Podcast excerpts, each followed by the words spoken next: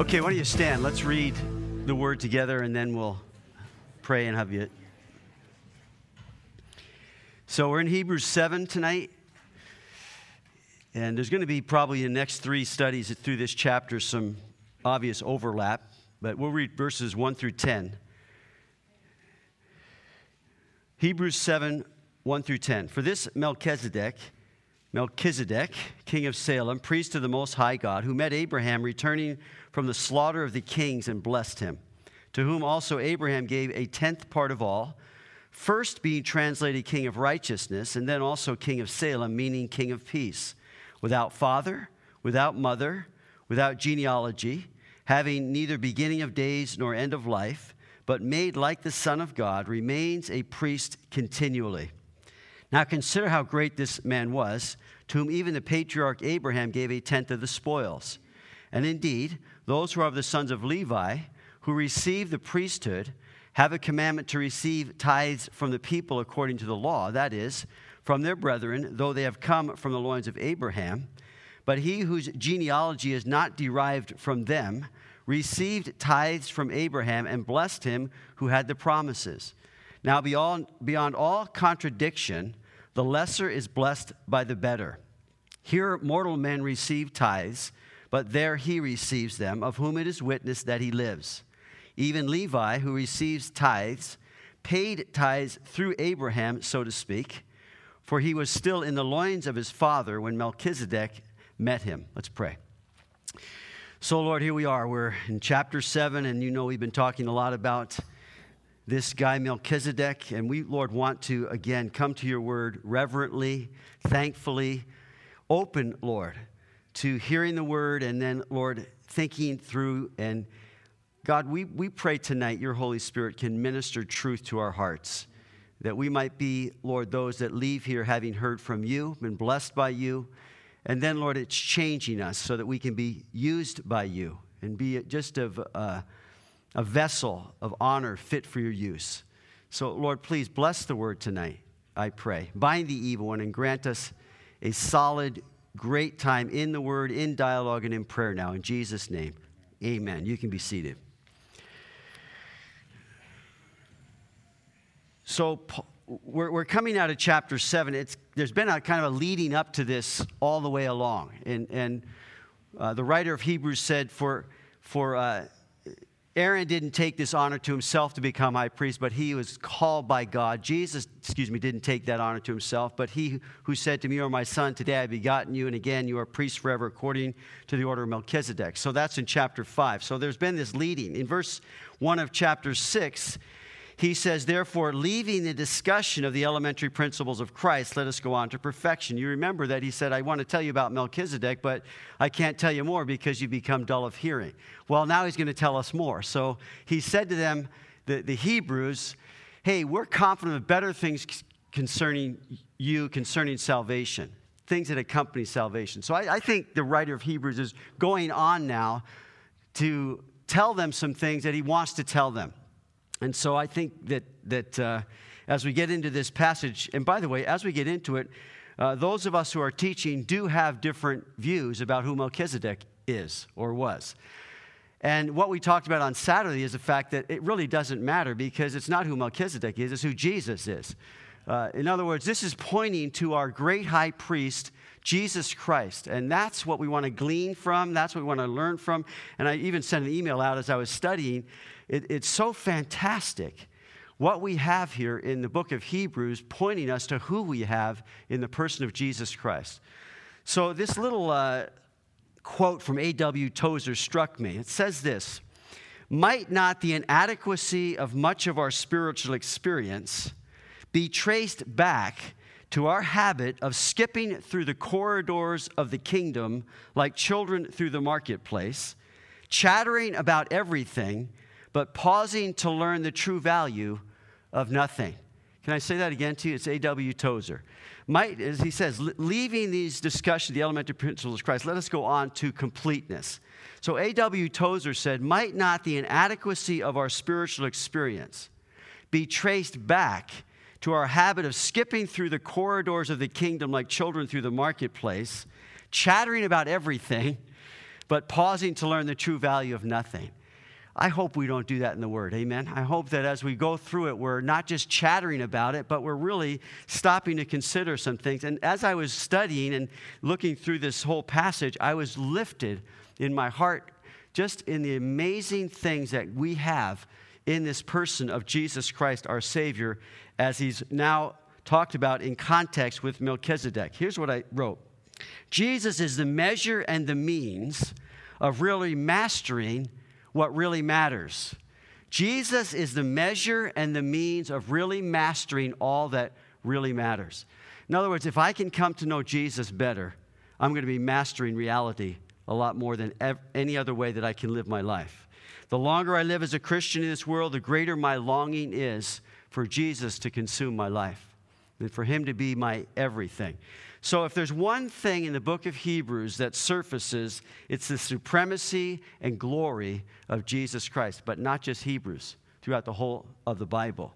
So Hebrews 3:1, therefore, holy brethren, partakers of the heavenly calling, consider the apostle and high priest of our confession, who is Christ Jesus. Hebrews 4, verse 14, seeing then that we have a great high priest who has passed through the heavens, Jesus, the Son of God, let us hold fast our confession, for we do not have a high priest who cannot sympathize with our weaknesses, but was in all points tempted as we are, yet without sin. And then he says, verse 16 of chapter 4, let us therefore come boldly to the throne of grace, that we may obtain mercy and find grace to help in time of need. Amen? So he's leading up to this whole chapter now in chapter 7. And so chapter 7 begins by saying, for this Melchizedek. Now he's going to talk about Melchizedek through this chapter and then going into the following chapters. Here's my outline for the chapter 7. Because he says, without controversy, the lesser is blessed by the greater.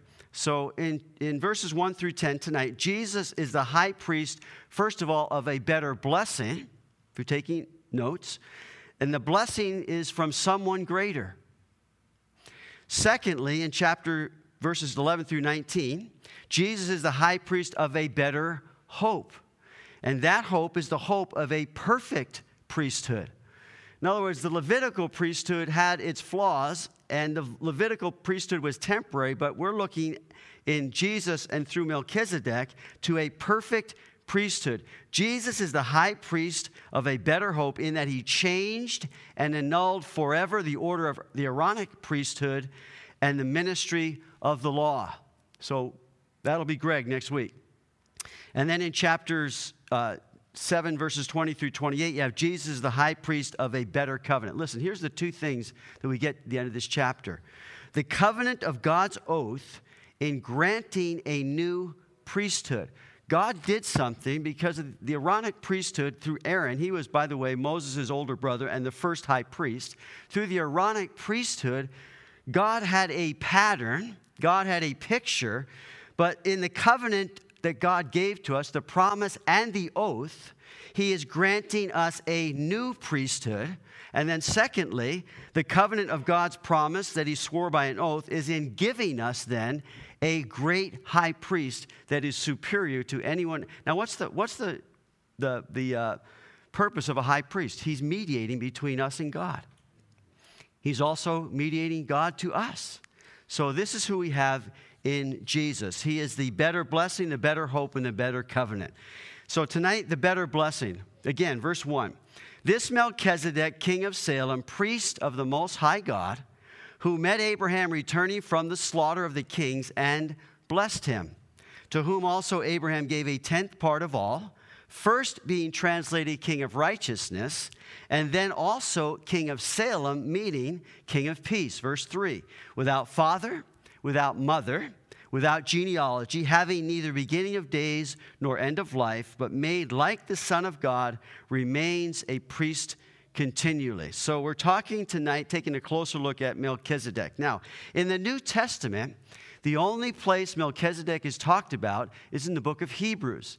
He's mentioned 9 times. 6 times it's prefaced with this, according to the order of, according to the order of, for 6 times in the book of Hebrews. That would be chapter 5, verse 10. That would be chapter 6, verse 20. And then in chapter 7, 4 times. The first time he pops up, and I think Melchizedek is kind of this priest that kind of pops up out of nowhere, except the book of Hebrews is where he comes in the New Testament, and then the Old Testament, which we'll look at in a moment. Look at chapter 5 and verse 5. So also Christ did not glorify himself to become high priest, but it was he who said to him, "You are my son, today I begotten you." And that's been mentioned several times in Hebrews. As he also says in another place, "You are a priest forever according to the order of Melchizedek." So he is a son and he is a priest. Again, chapter 5, verse 9. "And having been perfected," again, speaking of Jesus, "he became the author of eternal salvation to all who obey him, called by God as high priest according to the order of Melchizedek, of whom we have much to say." Then after the exhortation that we get in chapter 5, verse 11 through chapter 6, verse 19, the writer comes back again to Melchizedek. Look at verse 17 of chapter 6. "Thus God, determining to show more abundantly to the heirs of promise the immutability of his counsel, confirmed it with an oath."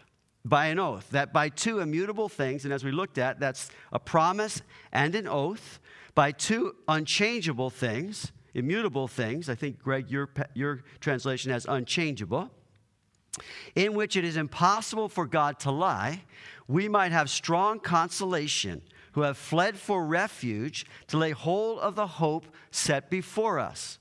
This hope we have as an anchor of the soul, both sure and steadfast, and which enters the presence behind the veil." Now remember, the high priest could go into that, the earthly high priest could go into the behind the veil once a year on the Day of Atonement, and that was a pretty serious matter.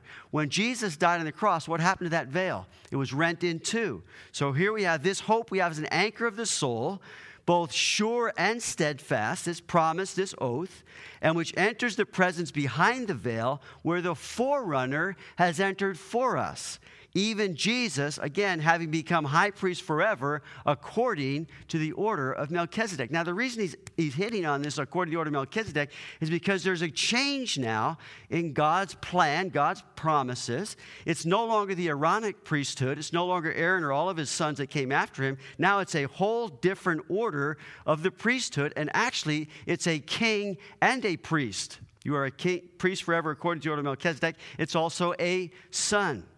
So again, in chapter 7 now, 3 times according to the order of, in verse 11, in verse 17, and in verse 21. So take that and sort of stick that as a central part of what is going on now as far as the writer of Hebrews explaining to us why this is so important. This curious fellow Melchizedek in the New Testament, in the book of Hebrews, in the Old Testament is mentioned 2 times. Now, the second time, and turn there, please, is Psalm 110. Thought we'd go there and then go to Genesis, because we're going to stay in Genesis for a little bit tonight. The second time is in Psalm 110, and again, it's seemingly out of nowhere that here comes Melchizedek again.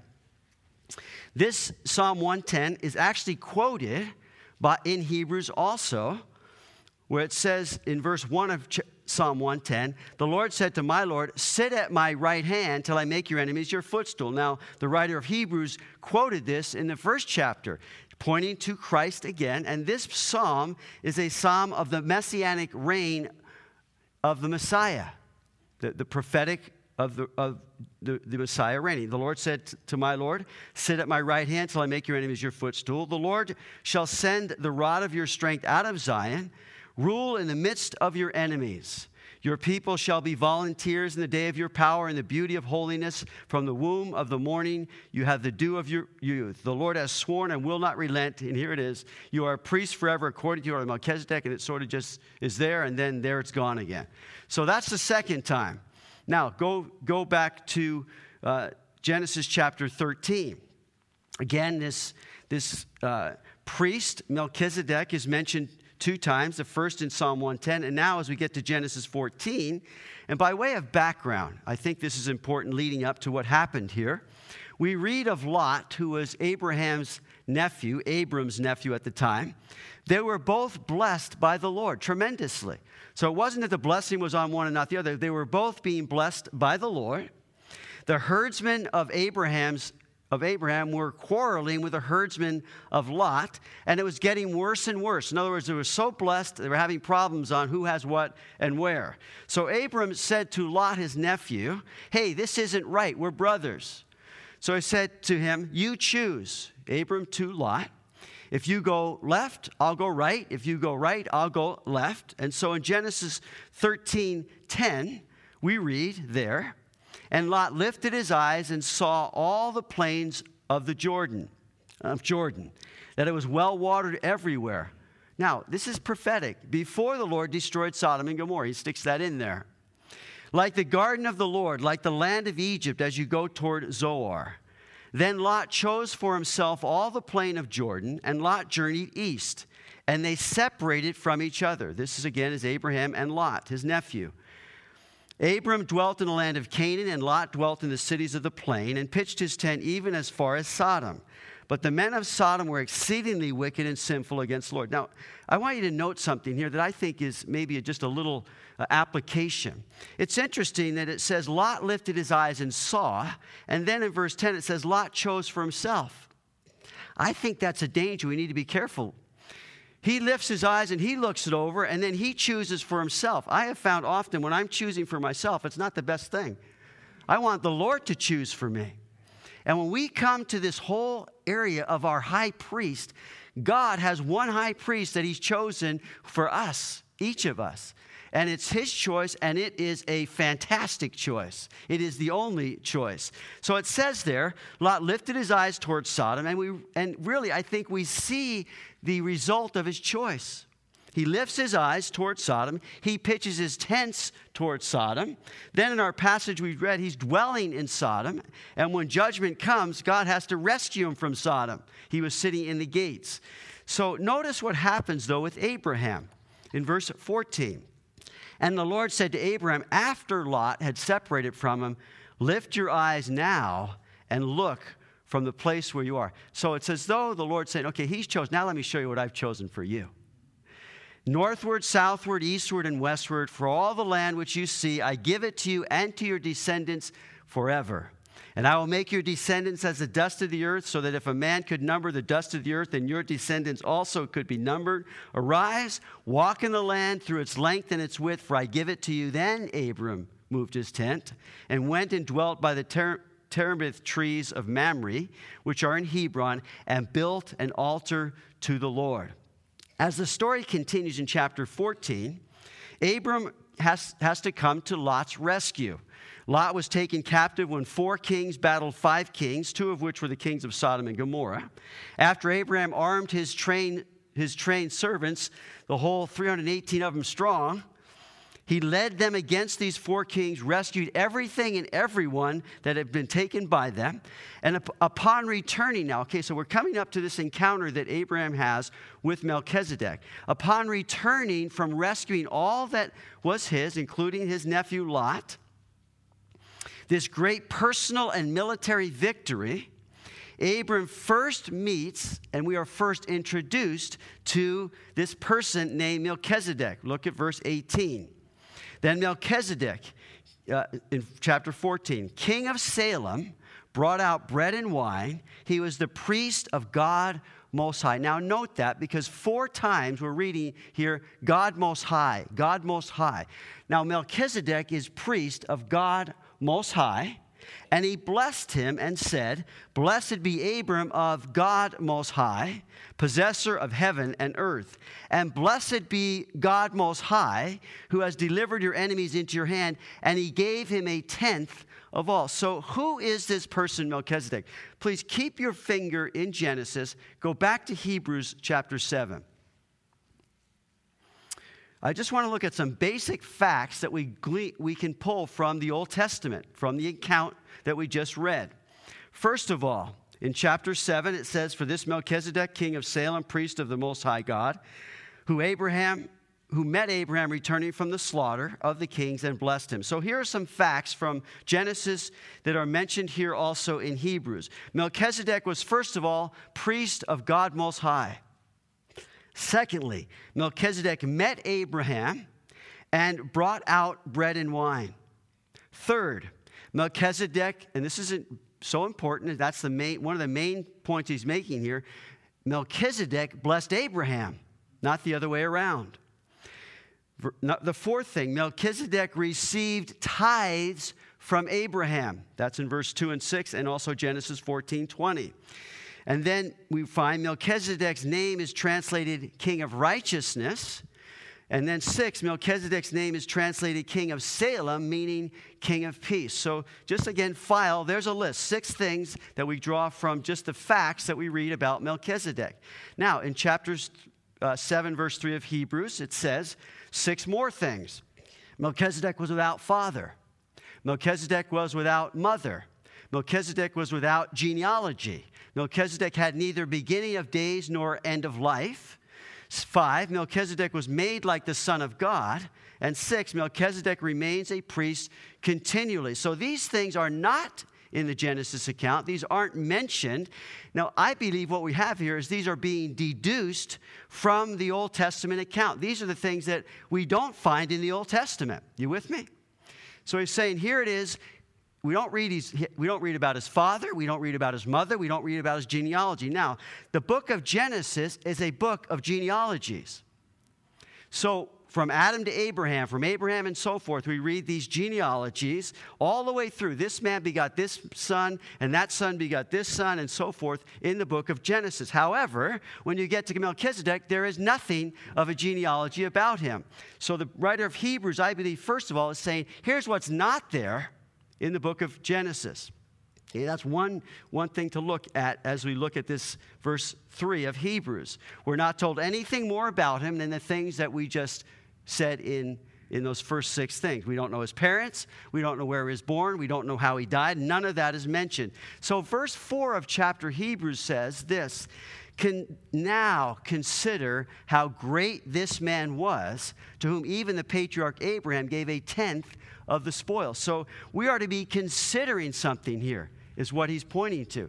Who is not Melchizedek so much as who is Jesus? Consider how great this man was, but Jesus is greater. Jesus is greater than who?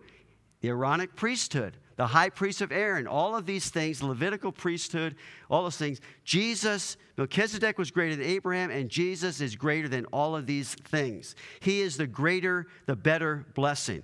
We are told in Hebrews 3:1 to consider something there.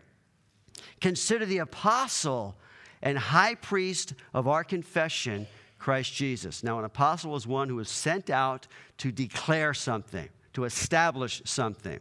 Hebrews 12, we're going to be called there to consider him who endured such hostility against himself, lest you also become weary and discouraged in your soul. So, in fact, Pastor Wayne, many of you know, Pastor Wayne Taylor from Calvary Fellowship, his radio program was what? Consider Jesus.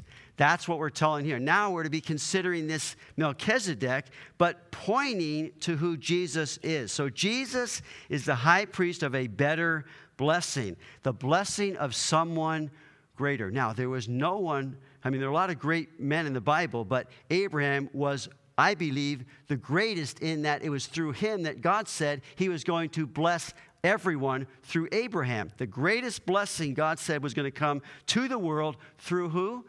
Abraham. So through you, all the nations of the world will be blessed. Now, verse 5 of Hebrews, keeping your finger in Genesis, we're going to go back there in a moment. He said, indeed, those who are the sons of Levi who receive the priesthood have a commandment to receive tithes from the people according to the law, that is, from their brethren, though they have come from the loins of Abraham. So God gave to one of Abraham's sons, God gave through Aaron, the tribe of Levi, the privilege of the priesthood, okay, through Moses' older brother. They received it and were to receive tithes because of it. So the point here, I believe, at least in part, is that the Levites were also just Jews. But God gave something very special to them. They were their brethren. They as it says there, but he whose genealogy is not derived from them received tithes from Abraham and blessed him who had the promises. Excuse me, I'm missing. Who received, have a commandment to receive tithes from the people according to law. That is from their brethren in verse 5. So God gave a privileged place of the priesthood to one of the tribes. Not to Judah, not to Simeon, but to the Levites, the tribe of Levi. God chose them. He gave them a place where they were among their brethren. They were to receive from their brethren. But that place, even as it says there, no one takes his honor to himself, but he who is called by God, as Aaron also was. He's already mentioned that in Hebrews. So this priesthood was something given by God, a privileged place of ministry among the people. And part of what they did was they were supported and given, receiving the blessing of the tithes in order that they might minister among the people in this privileged place of being a priesthood. So it says there, he whose genealogy is not derived from them received tithes from Abraham and blessed him who had the promises. Beyond all contradiction, the lesser is blessed by the better. So here's Abraham, the pinnacle of God's blessing to the world, and yet he comes to Melchizedek, and Melchizedek had a privileged place that was higher than Abraham there, because Abraham gave him tithes. Abraham was blessed by Melchizedek. So the privilege that the priest had was to bless the people. They were not there to rule over the people. They were not there to sort of have their thumb out and on the people. They were there to bless the people, to be a blessing to them. And thus, as the priesthood was a place of great privilege, it was also a place of great responsibility. They were to be ministering to the people God's heart, God's care for them, God being the mediator between God and them. And so in Numbers chapter 6, the Lord spoke to Moses, saying, "Speak to Aaron and his sons, saying, this is the way you shall bless the children of Israel. Say to them, the Lord bless you and keep you. The Lord make his face shine upon you and be gracious to you. The Lord lift up his countenance upon you and give you peace." You see, when in the priesthood there was defilement, when those who were ministering the priestly things were not doing it according to the heart of God, offering strange fire, it was a serious matter before God, because they were to be mediating between the people and God, and they were to be doing that with purity and holiness. Yes, they were to be receiving tithes from the people, but the greater responsibility was not in the people tithing. It was in the priesthood and them living their lives in such a way that God was pleased with them. They had a place of great responsibility before God. And the blessing that God gave to them came through the law. It was God commanded these things through the Aaronic priesthood and the tribe of Levi. So it says, verse 8, here mortal men receive tithes, but there he receives them, of whom it is witnessed that he lives. Even Levi, who received tithes, paid tithes through Abraham, so to speak, for he was still in the loins of his father when Melchizedek met him. So greater than Abraham and the whole Levitical priesthood, he is better, Melchizedek. Melchizedek blessed Abraham, who had the promises. Melchizedek received tithes from Abraham. The patriarch Abraham, listen, the patriarch Abraham acknowledged the greatness and superiority of Melchizedek. He acknowledged that. Something was happening here to him through the meeting of Melchizedek. Throughout Scripture, we read of this Melchizedek from beginning end as being greater than Abraham. He was greater than Abraham and the whole Levitical priesthood in that he lives. He lives. He was not mortal. The Levitical priests died mortal men. It was their destiny. Levi, it is your destiny.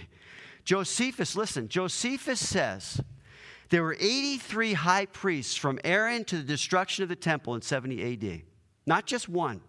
83 of them. They were all mortal.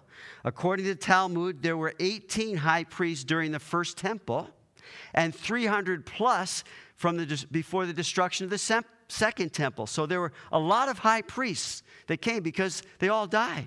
But this one lives, the high priest we're talking about. It is witness that he lives. The earthly priesthood would come through Abraham, but before Levi was ever born, Melchizedek lived, in my opinion. It is witness that Melchizedek met Abraham. He received tithes from Abraham, and he blessed Abraham. The testimony, now listen, this is important because there are different views even among us who are teaching this. The testimony is from the silence of Scripture that we're reading in Hebrews, mentioning nothing about his death, saying something about him, but we then have to look at that and say, okay, what does this mean? He was without beginning, without end. He was the Son of God, like the Son of God. So his blessings are not only better, they are superior. It's the idea that we're no longer looking to a man, no matter how great that man might be. We're no longer looking to a priesthood, no matter how fantastic that was, that God gave that to Israel for the world.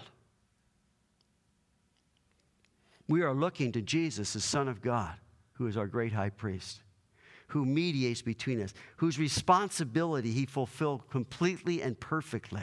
He accomplished for us something that could never, ever have been accomplished apart from his coming, dying on a cross, rising from the dead, and mediating our salvation. Seeing then that we have a great high priest. Now, one view of Melchizedek: Jesus is the high priest of a better blessing in that he is in reality what Melchizedek is in allegory or type. Did you follow that? In other words, there are those that see Melchizedek as a type of Christ. And so from the silence of the Old Testament, the picture is there's no genealogy, no mother, no father. We don't know where he was born. We don't know where he died. We don't know none of these things. And so it's a picture of the eternal Son of God, who is now our great high priest. That's one view of this, without beginning, without end. A second view of Melchizedek is that Melchizedek is not a type, but rather a theophany, a Christophany in the Old Testament of the appearance of Jesus Christ. I hold to that view.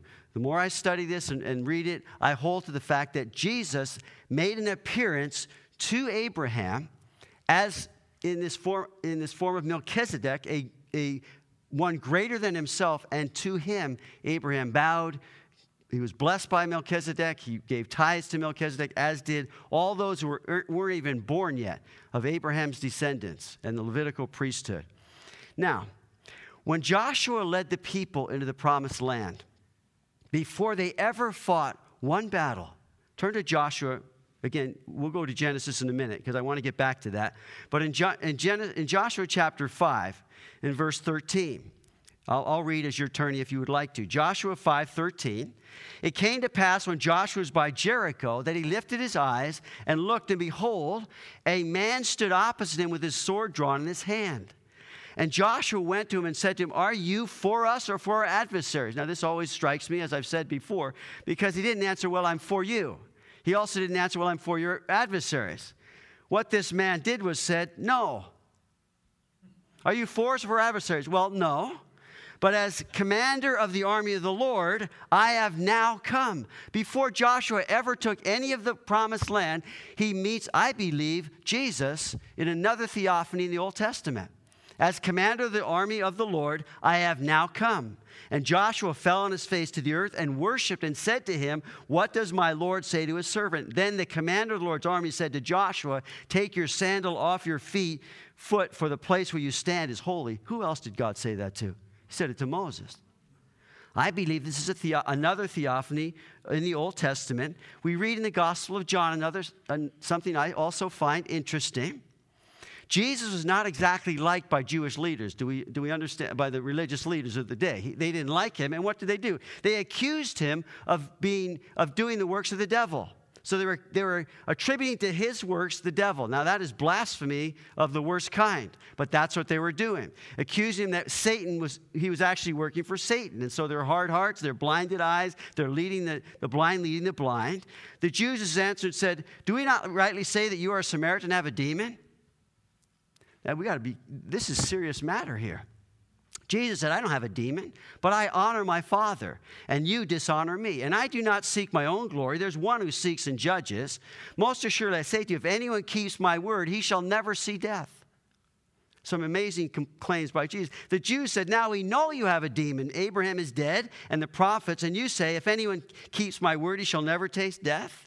I'm in John 8, by the way, verse 53. Are you greater than our father Abraham? Good question. That's what we're talking about here. Who's greater than Abraham? Melchizedek. Are you greater than our father Abraham, who is dead? And the prophets are dead. Who do you make yourself to be? Again, John 8, verse 54. Jesus said, if I honor myself, my honor is nothing. It is my Father who honors me, and of whom you say that he is your God. Yet you have not known him, but I know him. And if I say I don't know him, I will be a liar like you. I mean, Jesus is cutting no slack here, okay? You're liars. If I say that, I'm not going to lie to you. This is what's going on. He said, but I do know him and keep his word. And then he said this, your father Abraham rejoiced to see my day, and he saw it and was glad. The Jews said, you are not 50 years old, and have you seen Abraham? Notice. Jesus said, most assuredly I say to you, before Abraham was, I am. Now, I would look at that and say, when did Abraham see Jesus? I think it's very possible he saw him in this theophany of Melchizedek. Jesus said, most assuredly, before Abraham was, I am. Jesus has always existed. He is the eternal Son of God. So they took up stones to throw at him, but Jesus hid himself and went out of the temple. So Melchizedek, verse 1 again in Hebrews, is priest to the Most High God. Melchizedek is first king of righteousness, then king of peace. There is no peace if there's no righteousness. So here's where I want to close. I think I'm within my bounds a little bit here, half hour. Go back to Genesis, because I think this is the fantastic part of the whole story. Genesis 14, the better blessing. So then Melchizedek, king of Salem, brought out bread and wine. He was the priest of God Most High. Verse 19, Genesis 14. And he blessed him and said, blessed be Abram of God Most High, possessor of heaven and earth, and blessed be God Most High, who has delivered your enemies into your hand. And he gave him a tithe of all, tithe of the spoils. Now, the king of Sodom said to Abram, give me the persons and take the goods for yourself. But Abram said to the king of Sodom, I have raised my hand to the Lord, notice, God Most High, the possessor of heaven and earth. See, what I believe happened here was a revelation was given to Abraham through this encounter with Melchizedek.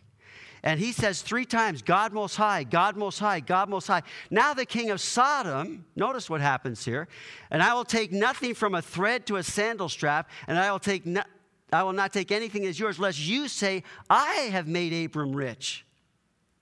Except only what the young men have eaten and the portion of the men who went with me, Aner, Eshcol, Mamre, let them take their portion. The very next verse, what do we read? Chapter 15, verse 1. After these things, the word of the Lord came to Abram in a vision, saying, do not be afraid, Abram. I am your shield, your exceedingly great reward. Abram said, Lord God, what will you give me? So Abram's back on the track of, hey, what God is saying to Abram is, you have me. You have met me, God Most High. You understand now, I'm the one in my relationship with you. You have me. I am your reward. You have God.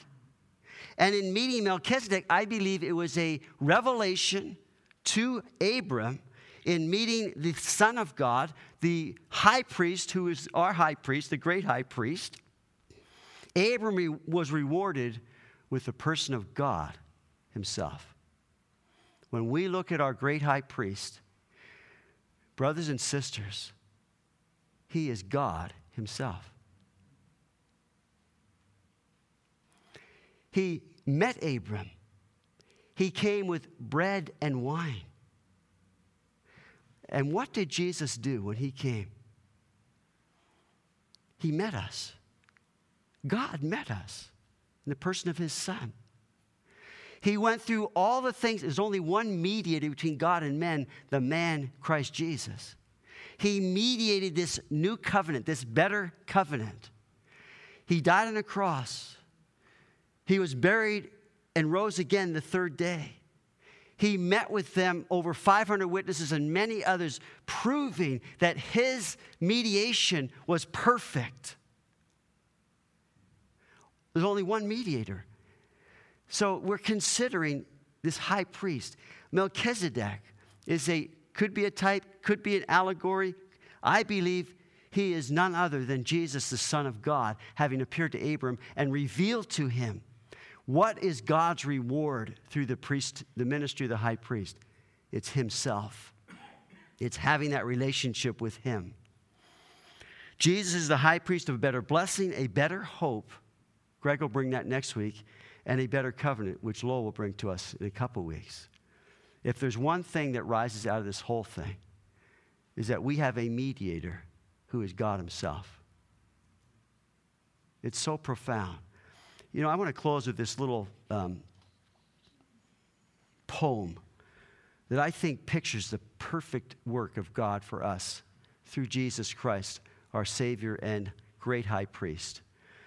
It's called The Touch of the Master's Hand. It says, "'Twas battered and scarred, and the auctioneer thought it scarcely worth his while to waste much time on the old violin, but he held it up with a smile. "'What am I bidding, good folks?' he cried. "'Who'll start the bidding for me? A dollar, then two, only two, $3, and who'll make it three? $3 once, $3 twice, going for $3. But no. From the room far back, a gray-haired man came forward and picked up the bow. Then wiping the dust from the old violin and tightening up the loose strings, he played a melody pure and sweet as a caroling angels sings. The music ceased, and the auctioneer, with a voice that was quiet and low, said, "What am I bid for the old violin?" And he held it up with the bow. $1,000, and who make it two? 2,000, who make it three? 3,000 once, 3,000 twice, and going and gone," said he. The people cheered, but some of them cried, "We do not quite understand. What changed its worth?" Swiftly came the reply, "The touch of the master's hand." And many a man without life, and many a man with life out of tune, and battered and scarred with sin, is auctioned cheap to the thoughtless crowd, much like the old violin. Mess of pottage, a glass of wine, a game, and he travels on. He is going once and going twice. He's going and almost gone. But the master comes, and the foolish crowd never can quite understand the worth of a soul and the change that's wrought by the touch of our great high priest's hand. It says the touch of the master's hand. Jesus is the better high priest. Amen. Are you not thankful that God has ushered us in behind the veil through what he accomplished for us? Let me pray and we'll talk a little bit more. Father, thank you so much for this reality that strikes us afresh. And Lord, we would want it striking us afresh every day. When we consider the apostle and high priest of our confession, Christ Jesus, it's to you, Lord, that we bow. It's to you, Lord, that we sing our worship songs and pray, because you are a high priest who can sympathize with our weaknesses. You in all points tempted as we are, yet without sin. You did not take this glory on yourself, but it was he who said to you, "You are my son, today I have begotten you." As you also said in another place, "You are a priest forever, according to the order of Melchizedek." You are king and priest. And so, Lord, we thank you for this word. We pray you bless our dialogue now. We pray you bless our time in coming to that throne of grace tonight. We worship you. In Jesus' name, amen.